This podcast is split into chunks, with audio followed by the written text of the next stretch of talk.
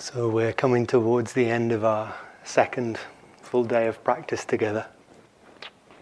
Hmm. I notice I'm feeling really touched by the, the sincerity and the commitment and the good heartedness that you're bringing to this.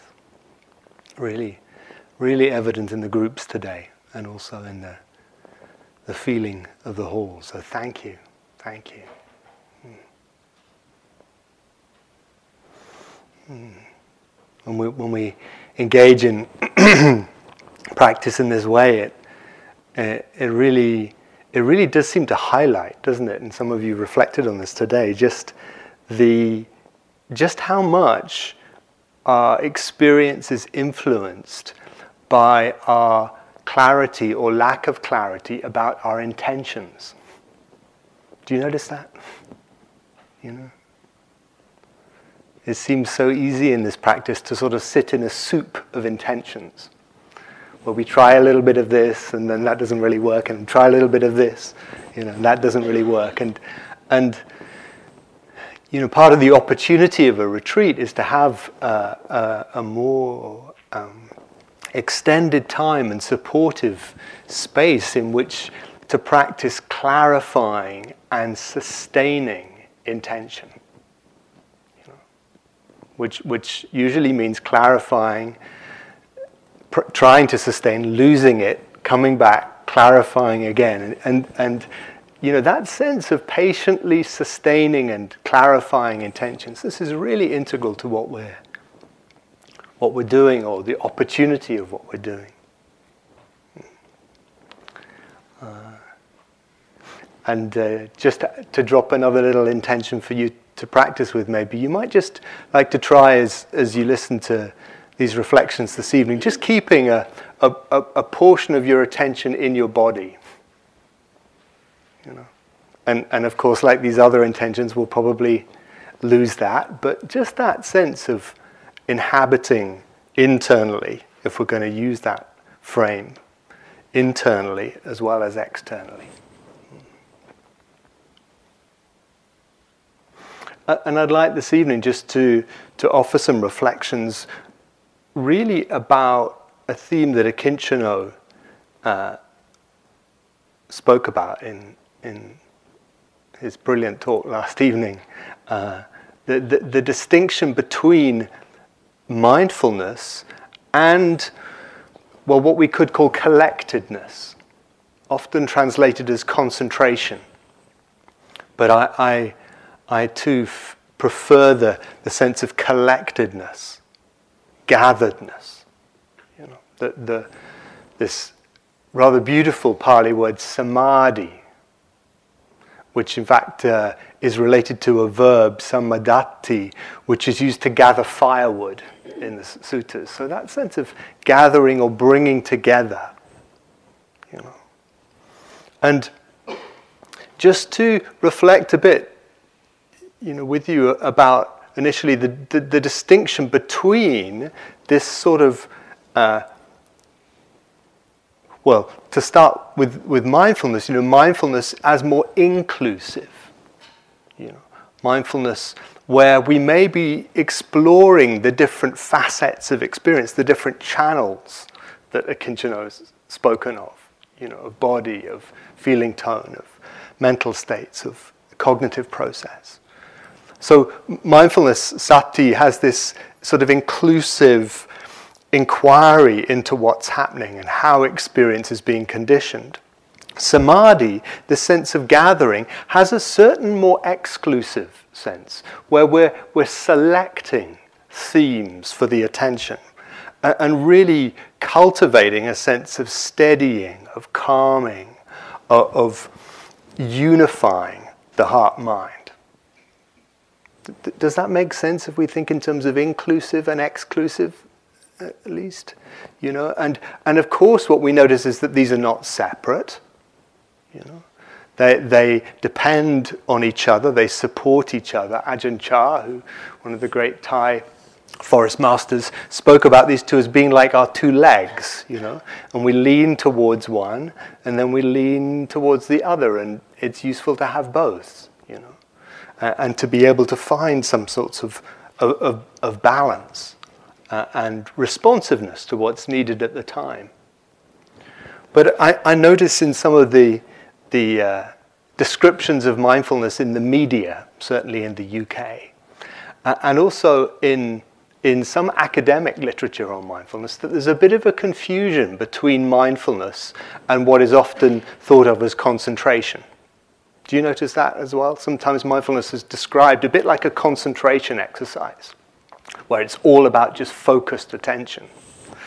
And, you know, these, these terms, mindfulness and, and collectedness, are not made explicit in the eight week courses that many of you are, are, are teaching, um, but they're certainly really present, both of them. And as our practice deepens beyond an eight week course. It can be so helpful, really, to, to refine the sense of intentionality so that, so that we're, we're, we're able to cultivate both the inclusive exploration and the more, if you like, exclusive collectedness, the, the, the, the centering in on, well, on what? The breath in the belly, the nostrils could be on the sensations in the hands, which some of you have described as finding helpful. Could be the sensations of the whole body, you know. And it certainly seems there are pointers in the sutras suggesting that, that in the Buddha's descriptions of this quality of collectedness or samadhi, he, he, he described it as a whole body experience.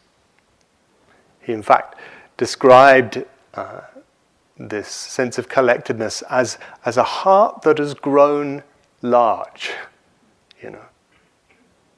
Uh, and in the, the uh, Satipatthana Sutta that, that Akincano spoke about, in which we're really, in some ways, exploring this week, and also in the Sutta on the mindfulness of breathing, the Buddha talks about breathing in sensitive to the entire body and breathing out sensitive to the entire body. And even just as you sit here now, you know, you, you could just have that sense of what it is to, to let the aperture of the awareness expand to hold the whole sense of the body, the whole field of the body's sensations. It can, can be helpful just to have that, that sense of, of just stretching the awareness to include the whole field of sensations. It will tend to want to keep tending to shrink, tend to keep wanting to shrink. But just that sense of expanding, actually in itself, that expanding is very conducive to a sense of collectedness, to a sense of well being. Because, in a very real way, the art of collectedness, the art of samadhi, is, in meditative terms, the art of well being. Cultivating a sense of a nourished, collected, gathered presence. And the, the, the, pleasurable quality of this is something that is really integral to this practice. And, and in Akincano's reflections this morning about voluntary attention and non voluntary attention, you know, we, and this is going to be a theme this week of how easily hijacked our attention can be by different stimuli. And certainly, if uh, we, we can, if, in a sense, make the most of that or, or co opt that to support our practice by really bringing a sense of enjoyment, really bringing a sense of savoring, really bringing a sense of appreciating the beautiful, the lovely, the easeful, the quiet, the steadying in our experience. And, you know, the Buddha said, you know, this kind of pleasure should be pursued, it should be developed, it should be cultivated. It does not need to be feared. And also, he said, the mind hard to control, flighty, alighting where it wishes, one does well to tame. The well tamed mind brings happiness. And there are many blessings of this quality of samadhi to whatever extent we experience it. Maybe you've had some moments today where you've had that sense of how the mind likes to be more collected. How there's a, there's a, a pleasantness in the sense of calm or in the sense of steadying. A, a certain buoyancy can come into our experience as, as we cultivate this sense of, of gathering our heart minds into the present moment. And I think quite fundamental to this in lots of ways is cultivating a sense of ground. uh, I'm always struck by the story of Siddhartha on the night of his awakening, uh, when. Uh, so the, the, the story goes Mara, this embodiment of distraction, confusion, obstruction, sort of throws all his strategies to try to prevent Siddhartha awakening. And at the height of this, what he does is he touches the earth. And, and we see here in, in this beautiful, beautiful statue of, of the Buddha, this, this gesture of touching the earth, which is called the Mara repelling mudra. Yeah? And, you know, this is a resonant gesture that's capable of being interpreted in a, in a variety of ways. But perhaps what I, I, I take from it most, or most appreciate in it, is that reminder about the importance of ground. The importance of knowing where we can take our attention in a way that steadies, that supports, that feels safe, that feels in a certain way like home. And, and this is so fundamental for, for all of us, so fundamental for a sense of well being. Because, you know, without a sense of ground, we just get spun around in this human realm, don't we? You know, even just to watch the news, you know, we get spun around. And, and we can so easily be sort of charged and recharged in a way that can cause our systems, these sensitive systems that we have, so much confusion and distress. Uh, and, you know, what it is to, to, to make a daily cultivation of a sense of ground. There's, there's a certain there's a certain unearned quality about it. It's just here, you know.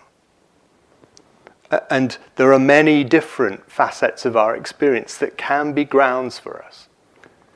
You know, so it might right now be just the feeling of the sit bones in the buttocks on the cushion or the chair or the stool, you know. Or the feeling of your feet or your knees on the floor. Or, or the weight of the lower half of the body. or of the hands, the arms, the breath in the abdomen. For, for some people, the, the metta phrases that you explored with Jaya this afternoon, these can be a very profound and supportive ground. And, and uh, awareness itself awareness itself, we may begin to sense how underlying the sensations of the body as ground, there can be a sense of a deeper ground of awareness itself. You know. And just the sanity of this, you know. Uh, and particularly when we work as therapists or mindfulness teachers or social workers, you know, as well as being parents and partners and friends and colleagues and you know, how helpful it is to have, if you like, to have an earth plug. Am I right in thinking some of the plugs here have an earth fuse? Is that right? You know, uh, and that that or a lightning conductor. You know, that could be the image. You know, because sometimes the charge is really strong, and the wisest thing can be to put it in the earth. you know and to know how somatically to do that. You know, where if we can keep a portion of our attention when we're teaching an MBSR class in the sit bones and in the, in the heels, that may be really supportive to a sense of ground as well as a sense of you know, availability and responsiveness. Uh, we're, reflecting with one of the groups today how the, the heart won't open until it feels sufficiently supported. And, and probably it shouldn't open. That's, that's why the heart defends itself and closes, because there isn't often a, enough sense of ground. Uh, and, and so, really, to cultivate a sense of ground as a support for our relationality with ourselves, with others, with our, our world. You know, very, very fundamental here. Very, very fundamental.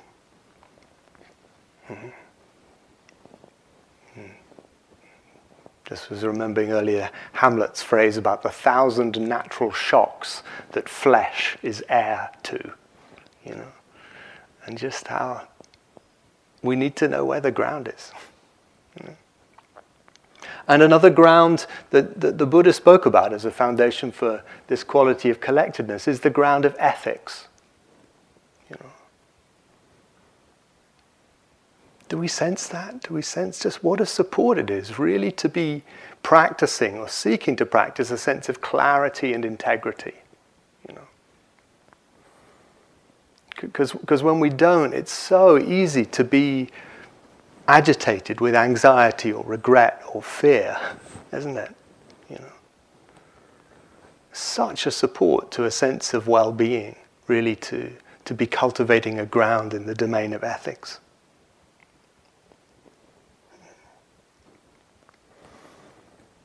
So, you know, again, as you're sitting here now, just tuning into this, tuning into this sense of ground. Noticing how it changes the felt sense of experience when I am in touch with that sense of grounding, that intention to ground. When I can keep a portion of my attention sensitive to the sensations in that place.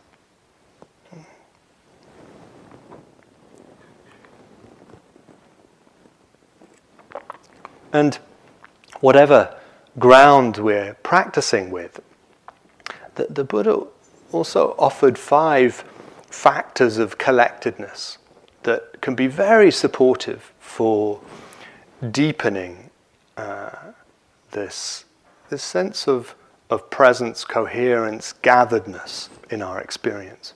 Really, in a certain way, of, of training this voluntary attention that we've been reflecting on a bit today. So I'd just like to, to, to outline these, these five factors, which are very accessible and, and somewhat like craft tools in a certain way. Um, and the first is, is what we could call directed attention or thought that, that directs our attention. So that might be, oh, in breath or out breath or hands or lifting, moving, placing when we're walking. We, we can sometimes think of thought as being somehow the enemy in meditation, but, but so important to see that thought has many, many useful and important functions, one of which is to direct our attention to experience and, how helpful that can be, you know. And sometimes some of you have spoken about just using a little word that says, "Oh, breathing in, breathing out," particularly when the mind is feeling very, what was the Buddha's phrase, flighty and alighting where it wishes. You know, just that that thought that takes the attention to the hands or the sit bones or the breath in the nostrils.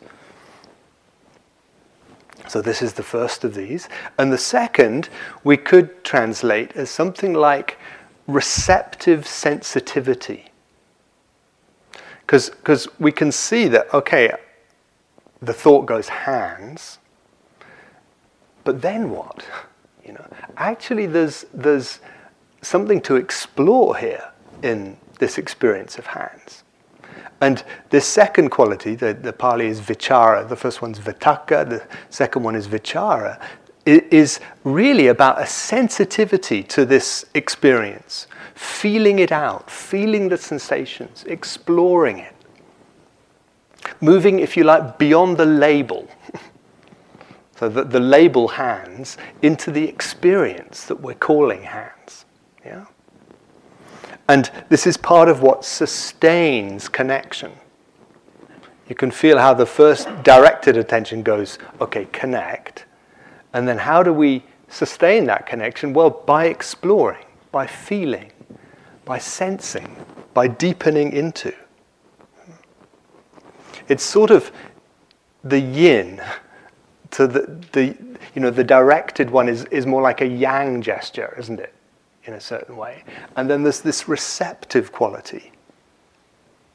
Was, was reflecting with one of the groups today how there's a really important dimension of practice that is satellite dish, you know, that is receiving sensations and exploring in that kind of listening way, almost like listening to the hands, you know, feeling their sensations.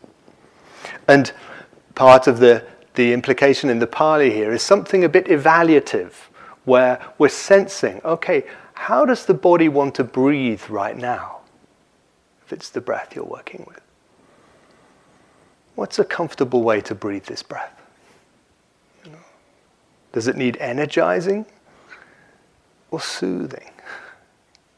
And this is, this is part of what this second quality explores, really, that, that c- can also be an exploration of, of how much effort is needed here. Because effort, the Buddha compared effort to being a bit like tuning a guitar string, where we can have too much effort and it's just a bit too tight, and we can have too little effort where it's just all a bit you know floppy and not really in tune. But tuning the effort level, very important part of practice. Can you feel that as, as we practice here? You know, really to give attention to effort and be sensitive to, to that is a very skillful dimension of practice, and being interested in it will help to keep the sense of connection. So we've got this directed attention, and then we've got this receptive sensitivity that feels the sensations, that, that explores.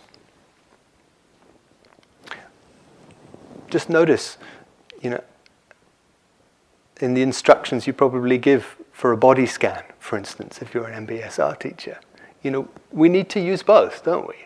It's not, not enough just to say, you know, big toe heel, you know, knee. You know, actually, we need to be eh, both directing the spotlight, if you like, but also then inviting this exploration of sensations. This is what this second quality is really about. And, and you know, sometimes we can find on retreat when the mind is becoming more settled that actually we don't need so much of the yang energy that's directing us. That, that the sense of connection is something that starts to sustain more easily by itself. And there's a sense just of sensitivity and receptivity and presence. The third of these qualities is, is uh, often translated with the word rapture, which may feel like a bit of a high bar right now, you know. But a, one way of seeing it or experiencing it is a, is a sort of appreciative fullness, an appreciative fullness. We can, if you like, water the seeds of rapture by cultivating this attitude of appreciation. And, and have you had this out in the snow at all, of just, you know, looking at the sunset, glistening on the snow, or just that sense of the beauty of the scenery? And there's a, an appreciative fullness in that moment of experience, you know. Uh, and this is very important, very helpful to, to encourage, you know. And uh, it feels like on retreat, there's the, I think we said this on the first night, that part of the art of being on retreat is opening to a sense of nourishment really becoming more available for being nourished, really letting the beauty in, you know, the beauty, the goodness, the kindness, the quietness, the sanity of space, ground, it's an art, isn't it? To, to let it in. We've, we've already heard about how our attention tends to be to scan our experience looking for problems, you know, the negative attention bias. And, and one of the ways in which we can, if you like, tend and care for the conditions that nourish a sense of collectedness is, is really to practice a, a sense of appreciation, a sense of gratitude, a sense of of inspiration as well. This is, this is not somehow uh, ancillary to the practice. This is central to the practice, really to cultivate a sense of letting ourselves be nourished. And, and part of what that will do is, is support when, when there's an embodied appreciation, we start to notice this capacity of the body to feel okay, to feel ease, to feel joy, to feel a quiet sense of pleasure. And this is really what this, this quality of piti or suggesting a, this description, appreciative fullness, is about an embodied sense of well being that we're cultivating.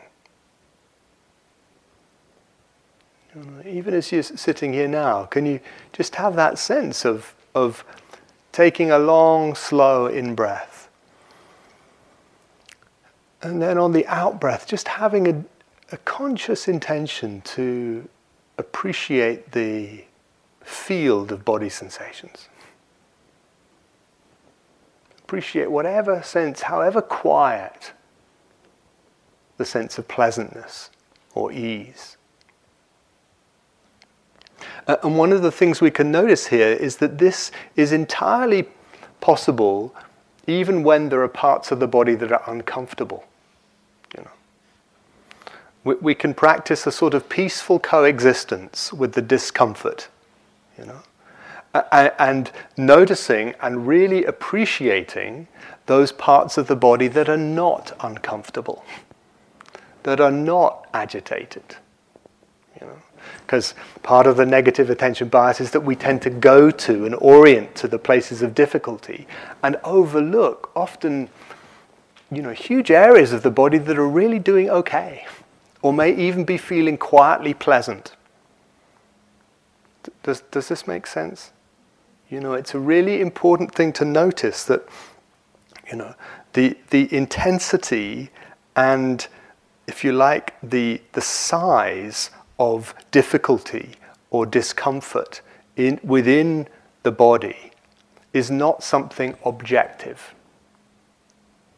It depends very much on how we're holding it, how we're relating to it, the way of looking at it, if you like, or the way of experiencing it. Uh, and that part of the part of the, the meditative art is really learning how to at times really not pay attention to the discomfort. There is such a thing as wise avoidance. Yeah? Where what we're doing is highlighting those parts of the body that feel grounding or steadying or nourishing or easeful.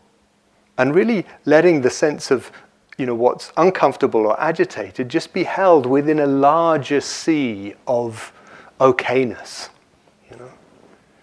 Could almost imagine the, the sort of the waves of okayness just just lapping at the edges, the more jagged edges of discomfort. You know, so that we're we're contextualizing difficulty. And part of this this this part of these uh, this dimension of these factors is a sense of healing and bathing and soothing. Samadhi has a you know, the, the smoothing and soothing and caring for, caring for the energies of the body.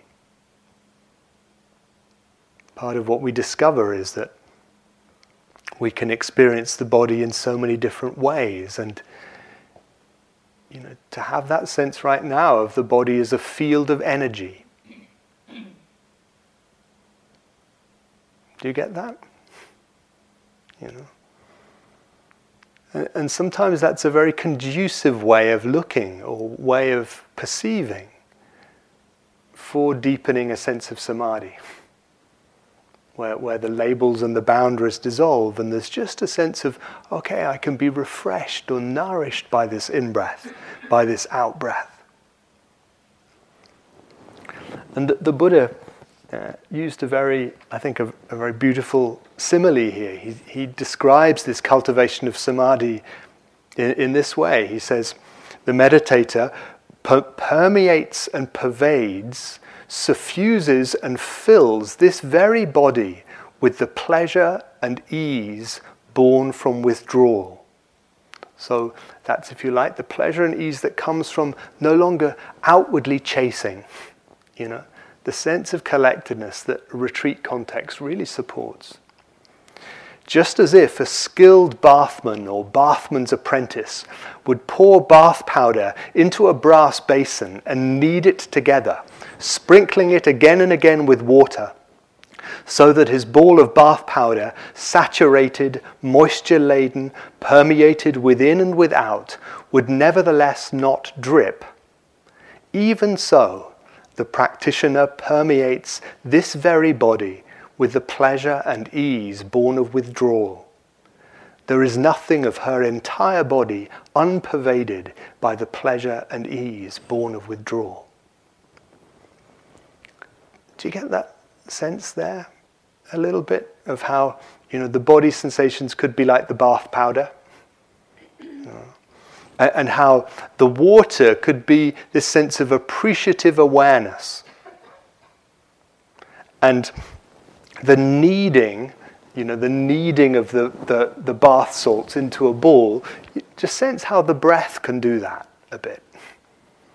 So there can be this sense of just a, a gentle enjoyment. This is not about something dramatic, but about appreciating a gentle enjoyment of this particular in breath, this particular out breath.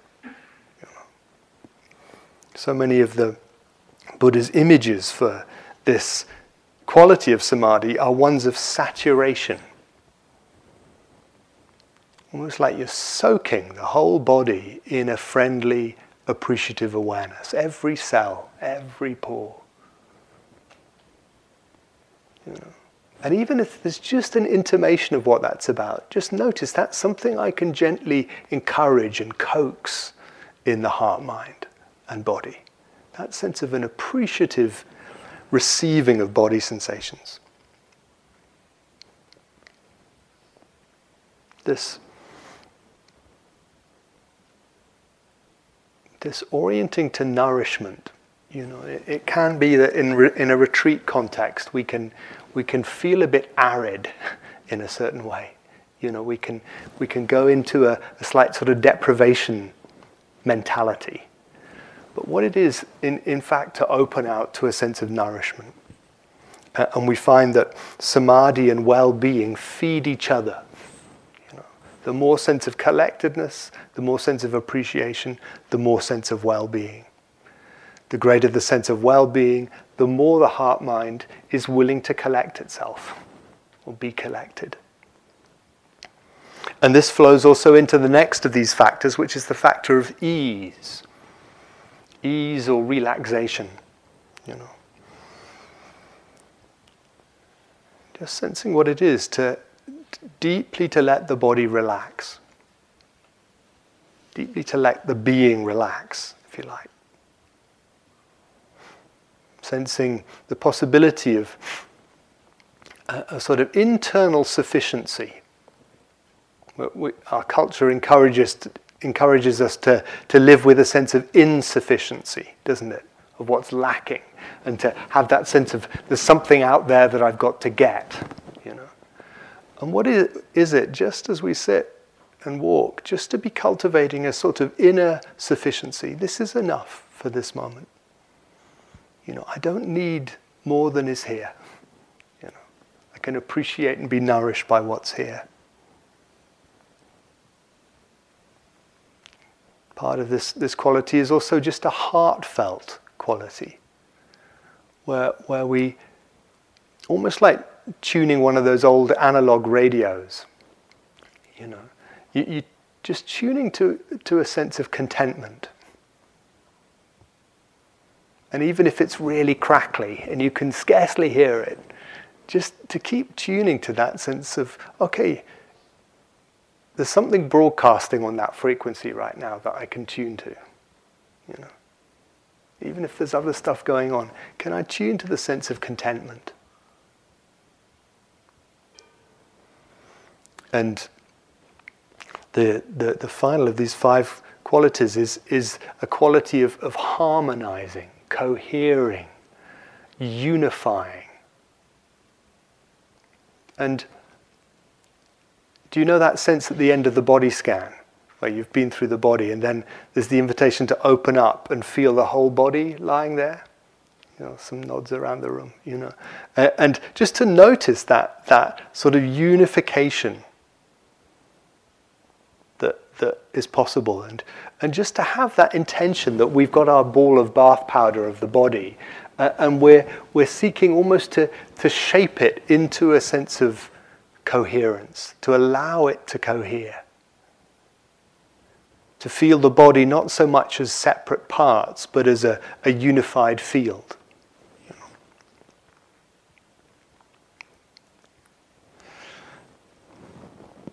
So these, these, five, these five qualities of, of directed attention, of receptive sensitivity, of this sort of appreciative fullness,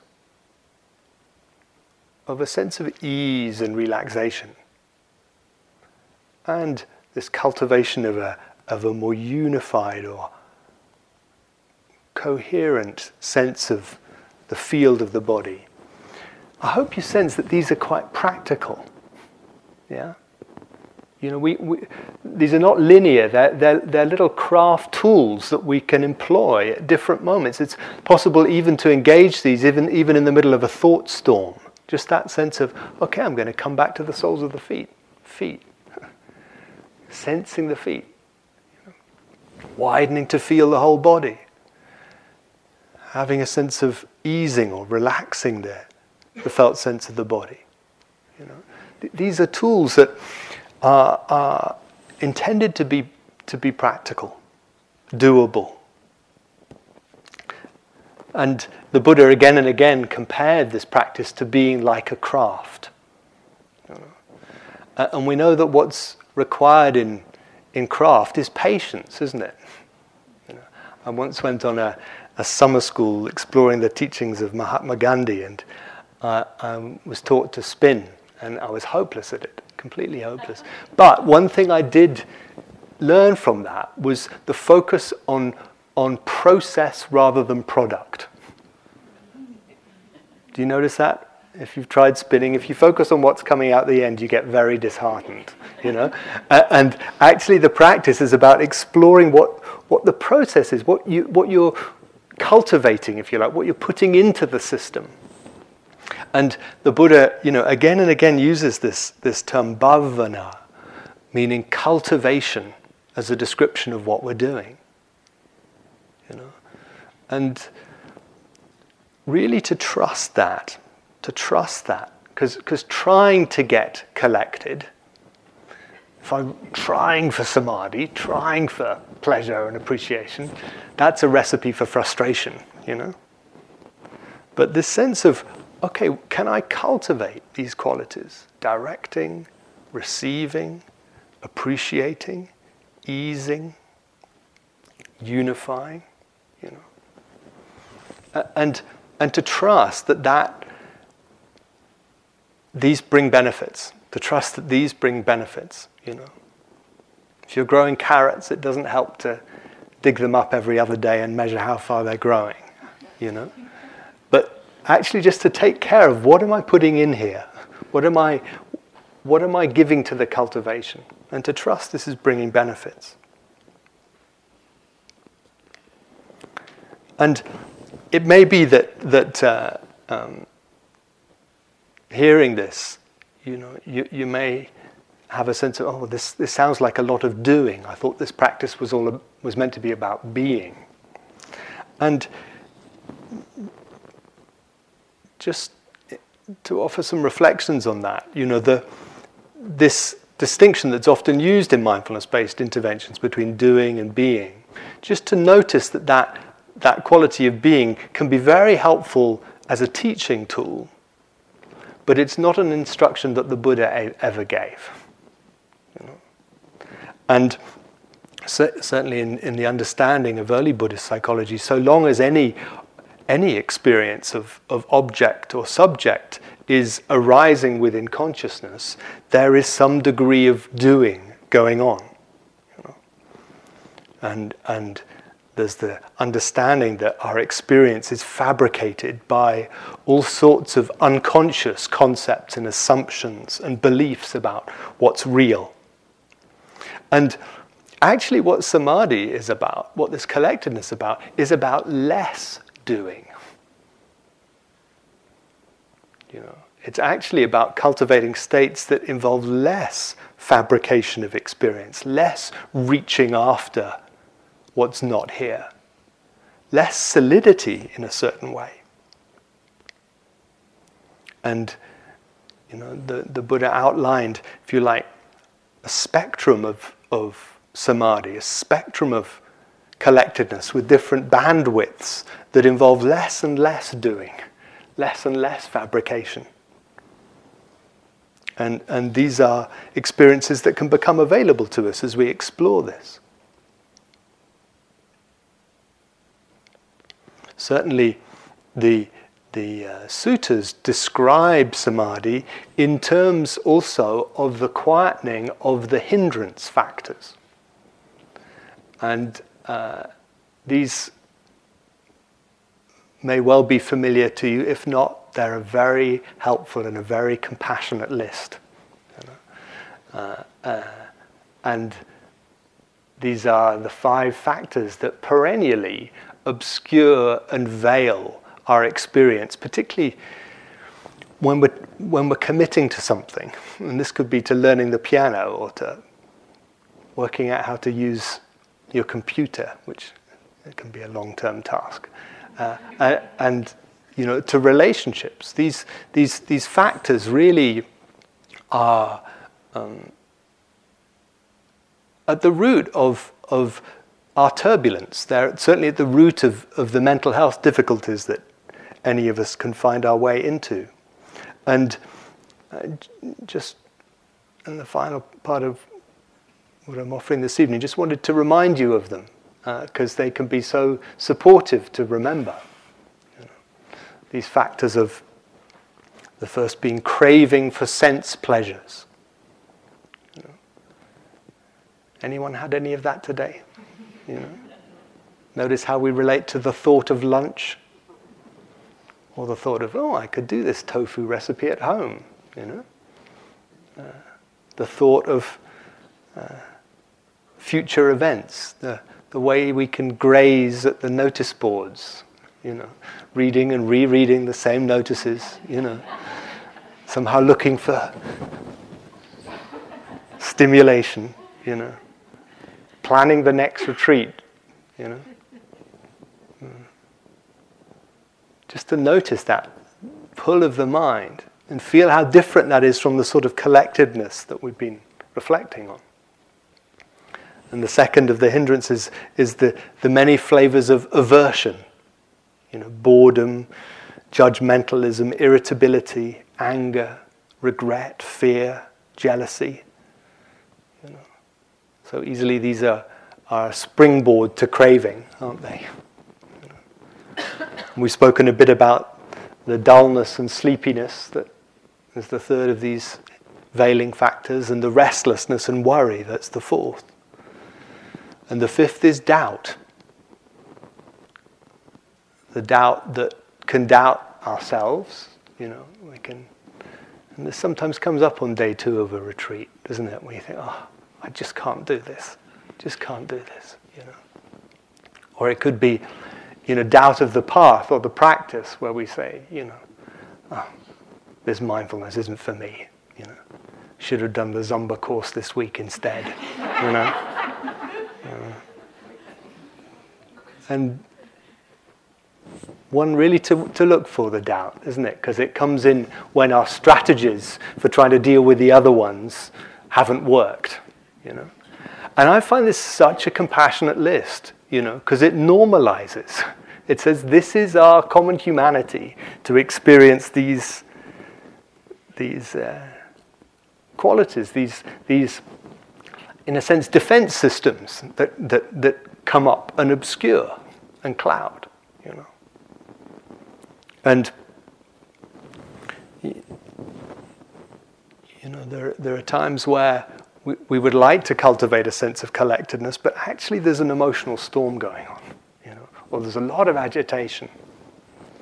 And, and I thought I'd, I'd just remind you of, of that very helpful acronym from Michele McDonald, one of the uh, early teachers here, of, RAIN. Have you come across this? you know. So, so recognize. It's said that when Mara threw these storms at Siddhartha on the night of his awakening, Siddhartha said, I know you, Mara. You know, I know you. And just how helpful it is as we practice to recognize the mental state that has has set in and that is wanting to take us for a ride, because that's what the hindrances can do, aren't they? It's almost like they're sort of got little hooks in them and they hook on and pump us with a story that wants to take us for a ride, you know, whether that's a story of desire or aversion or doubt, you know. And just to say, oh, this is boredom, you know, this is irritability. Really supportive of just stepping back, you know. It's hard to be completely stuck in the mental state that we're also interested in. So just, just to recognize. Recognize recognizing aversion is the title of one of the core sessions of mindfulness-based cognitive therapy and just you know how what an important part it is of our work as therapists and mindfulness teachers and social workers to help our clients develop that capacity to recognize their mental states in order to be less governed by them. You know? The A, which stands for allow, you know, that, that willingness to uh, breathe with the moment's experience rather than brace against it. Sometimes allowing starts with being willing to tolerate and breathe with and find our ground in the midst of and gradually allow and befriend. You know, that sense that, okay, right now it's like this. Right now it's like this. This wave of emotion is passing through, or this boredom is, is here. And, and sometimes just recognizing and allowing is enough, isn't it? Do you notice that? Even just to recognize a mood just changes the relationship enough so that there's a greater sense of well being or there's a, a sense of, of being able to, to cultivate a collectedness in the midst of it. And sometimes what's really needed is, is the eye of investigating with kindness, where we're exploring how does this feel in the body? How does this, this mood, how does this restlessness feel in the body? How does it affect the breathing? Where in the body is not caught up with this? You know, the soles of your feet are probably not bothered about that situation at work. You know, really helpful to know that. you know, the sit bones are doing really fine, even in the midst of this irritability. You know, really helpful to, to know that, and that can be a ground that enables us to relate differently. What story am I believing?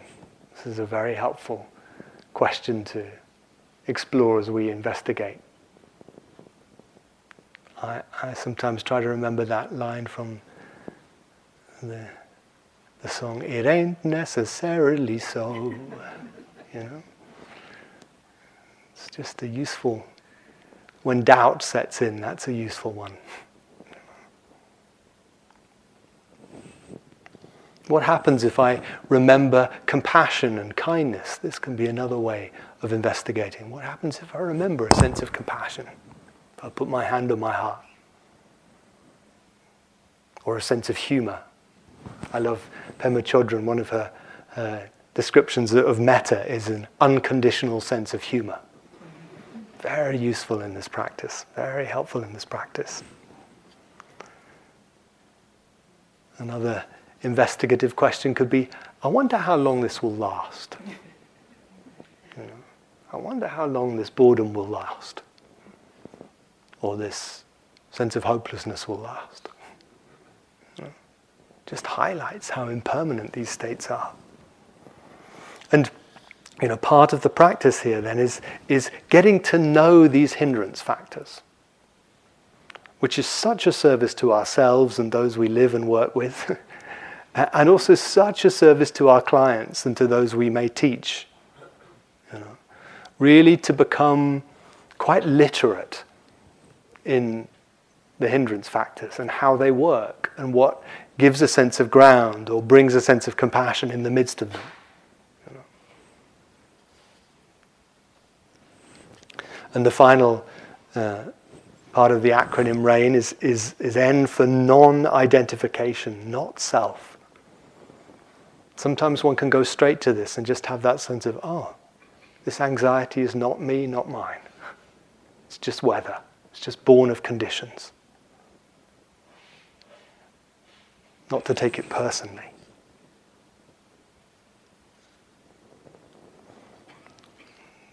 So, these different dimensions of the, the craft of, of practice. You know, conscious of having offered a few lists this evening. Uh, but you know, just just as a reminder, the the uh, these cultivations of samadhi, the directing, the receiving, the appreciating, the easing, the unifying, and the cohering, which we can use as we cultivate a collectedness in the field of the body, which has been our theme of the day. These hindrance factors of, of sensual desire, craving, aversion, sleepiness, dullness, restlessness, doubt, and these uh, helpful reminders of re- recognize, allow, investigate and non-identification. These, these are uh, so, so helpful, so supportive of the craft of our practice. And, and we can sense, you know, how mindfulness and this collectiveness, really support each other, really support each other. At different times, it feels helpful to to inflect the attention more to a collecting, a, a, a, gathering, a settling, at other times more to an exploring and investigating. But we, we can see how the more collected and steady the mind is, the more we see things clearly. The more this quality of collectedness supports insight.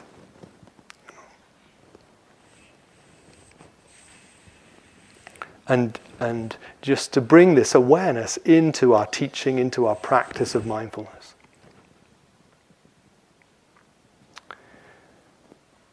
So,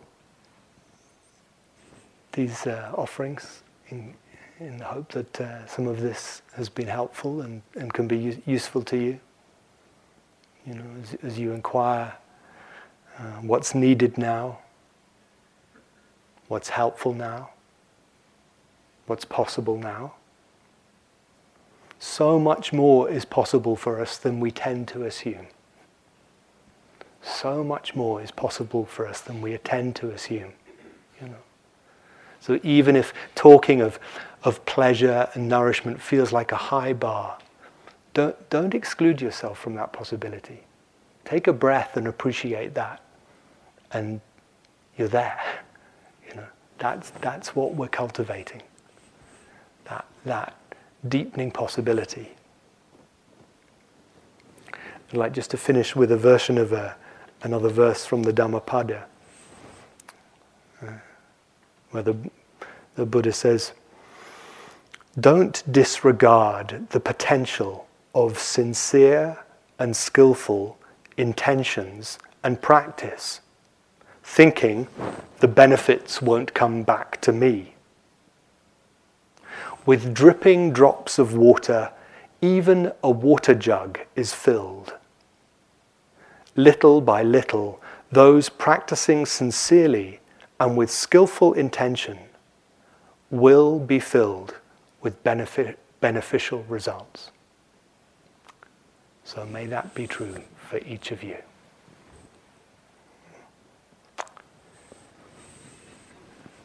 Let's. Uh, just take a few moments to pause together.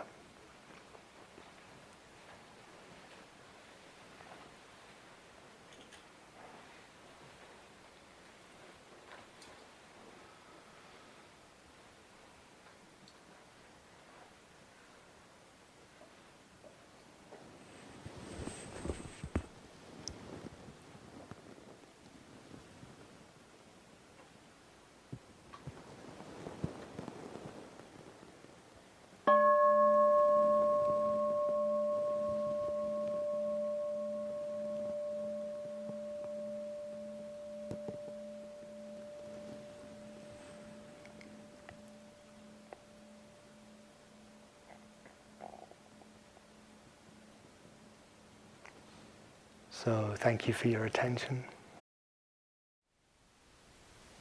Thank you for listening. To learn how you can support the teachers and Dharma Seed, please visit dharmaseed.org slash donate.